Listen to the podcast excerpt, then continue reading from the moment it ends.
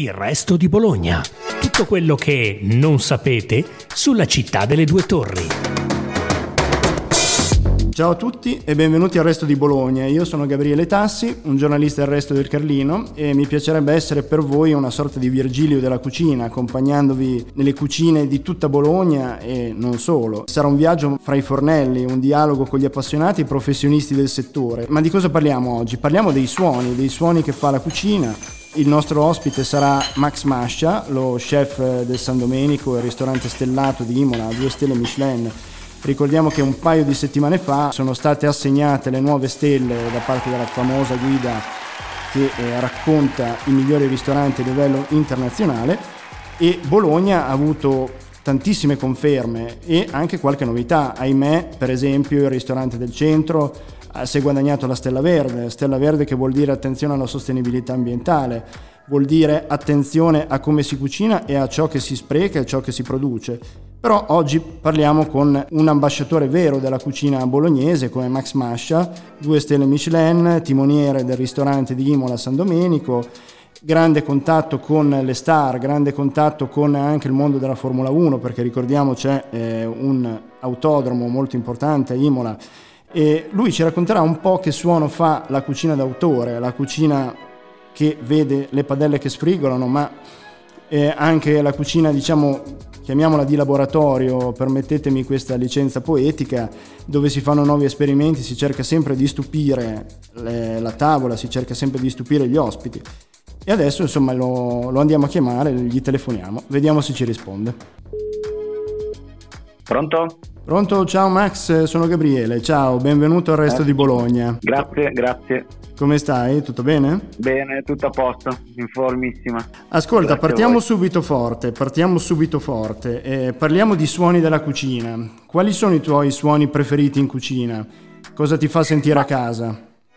Beh, sicuramente i suoni che mi ricordano di più la cucina e casa, diciamo così, sono quelli dei ricordi, quindi un matterello sull'asse di legno, eh, dei rumori di soffritto, di sfrigolamento, eh, questi rumori che mi riportano un pochino anche alla cucina di casa, della nonna, quelli più da bambino. Ovviamente sono rumori che eh, si riportano tutti i giorni nella nostra cucina, il classico coltello che sbatte sul tagliere, quindi insomma i rumori classici di, di, tutte le cucine. Questi rumori si riescono a portare anche in una cucina stellata, magari uno si immagina un piccolo laboratorio. La tradizione come la porti tu in cucina? No, beh assolutamente, si portano nella cucina stellata che semplicemente è una cucina che sta attentissima ai dettagli, attentissima alla materia prima, ma è una cucina che prende spunto dalla tradizione, che deve avere delle, delle basi solide e questi rumori sono le basi della cucina. Parlando sempre in tema di suoni, eh, tu musica ne ascolti? Musica in cucina da te ce n'è oppure c'è un rigoroso silenzio? Allora, musica in cucina da me non ce n'è. Comanda due divertimenti via, segue due gamberi, segue due si, salmoni. Si parla, ci si confronta, ci si chiede a che punto si è delle varie preparazioni, soprattutto durante il servizio. Alcuni primi escono insieme a dei secondi, quindi si parla, c'è, la, c'è, c'è le voci del, del, lavoro, quindi assolutamente eh, niente musica nella nostra cucina. A me piace anche particolarmente il silenzio in cucina. Poi ovviamente nel, nel, resto della giornata c'è spazio anche per la musica. Beh, insomma, quindi direi grandissima concentrazione.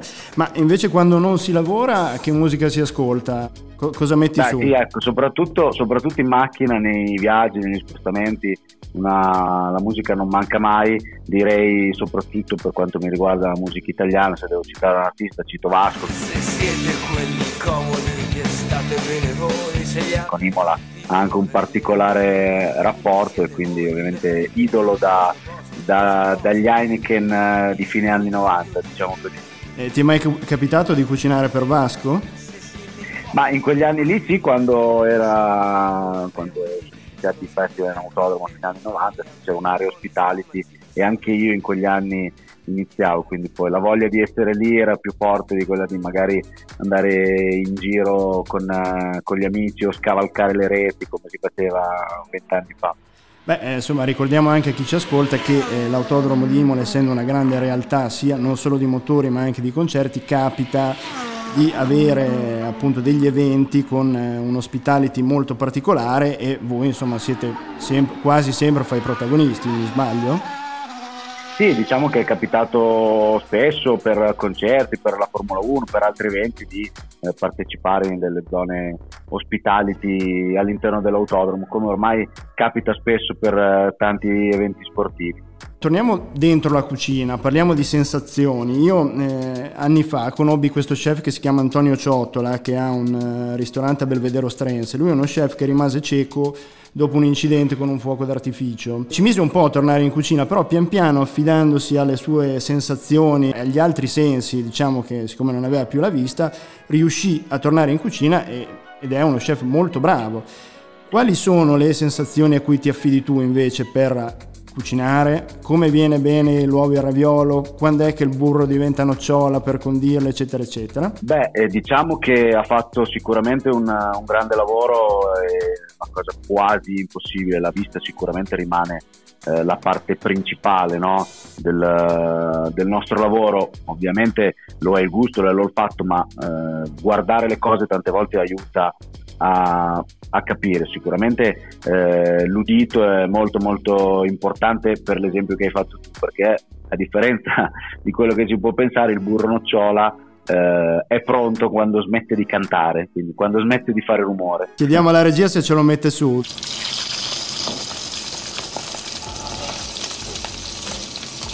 Poi ovviamente il gusto su tutti in cucina bisogna provare, bisogna assaggiare, bisogna eh, essere in continua curiosità di conoscere ingredienti, conoscere cose nuove.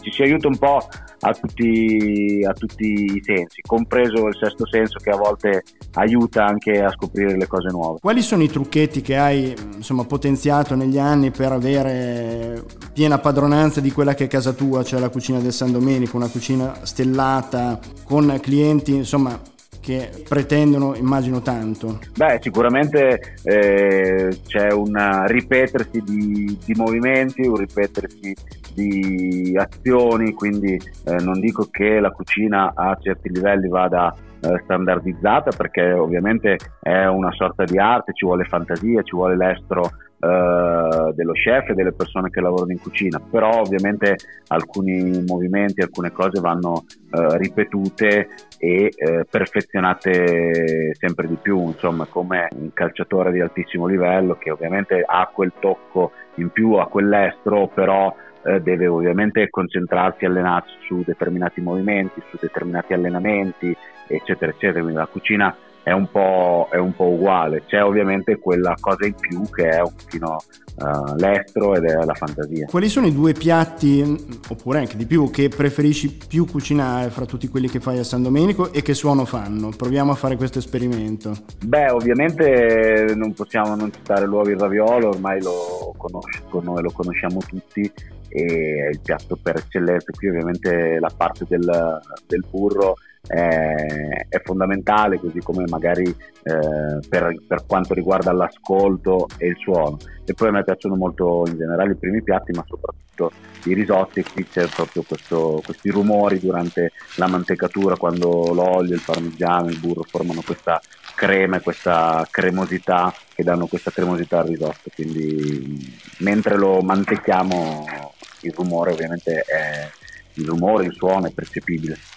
Eh, qua c'è già venuta fame, eh, mi sa, anche se è la mattina presto. Uscendo invece dal tuo ristorante, eh, la cucina del San Domenico fa spesso il giro del mondo. Nelle scorse settimane dove sei stato, raccontaci un po'. Bah, siamo stati un pochino in giro sia in Italia che all'estero, siamo stati in, in Arabia Saudita ad inizio ottobre per un evento di cucina italiana poi abbiamo sempre le nostre eh, trasferte sempre legate come dicevamo prima al mondo dello sport, quindi a maggio a Roma per gli internazionali di tennis e proprio eh, alcune settimane fa a Torino per le finali ATP sono sempre di tennis, sono grandi eventi dove eh, piano piano la cucina di un certo livello sta prendendo sempre più piede, dove ovviamente eh, i settori hospitality eh, stanno facendo salti di qualità eh, non indifferenti, quindi lo vediamo davvero, lo tocchiamo eh, con mano, ma anche negli ultimi, negli ultimi Gran Premi a Imola è successo così, insomma diciamo che la parte, se la vogliamo chiamare, dell'ospitalità eh, di un certo livello ovviamente è sempre più importante, siamo, siamo in Italia, siamo in Emilia Romagna, siamo bravissimi ad essere ospitali, abbiamo una grande qualità e quindi ovviamente siamo molto molto richiesti, questo come, come città e come regione in generale.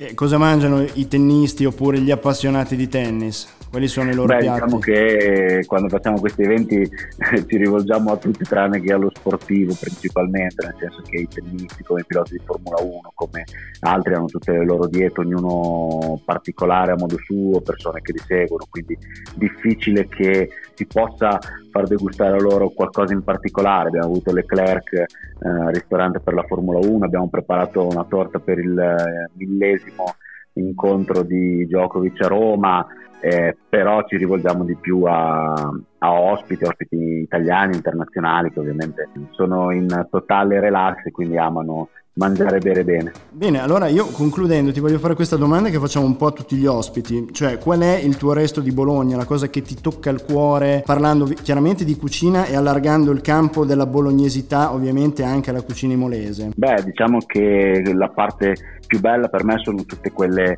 eh, piccole botteghe dove andare a parlare direttamente con uh, fruttivendolo, con uh, la signora che fa la pasta, uh, la baracchina della piedina, tutte queste cose che ovviamente sono solo ed esclusivamente nel nostro territorio per quanto riguarda soprattutto le paste fresche, la piedina, eccetera, eccetera. E il contatto con, con chi veramente ci mette le mani e ovviamente ci ha trasmesso tutto quello che noi sappiamo fare. Per me è quello il tratto distintivo della, della nostra città, della nostra regione, è quello che dobbiamo fare di tutto per trasmettere anche noi perché no, sono cose che non possono andare perse. Grazie mille Max per essere stato con noi, eh, sei stato veramente illuminante, insomma mi auguro di sentirti presto. Ciao a tutti e ci, ci vediamo a San Domenico. Ciao. Ciao. Grazie per essere stati con noi, vi aspettiamo alle prossime puntate del Resto di Bologna, il podcast del Resto del Carlino.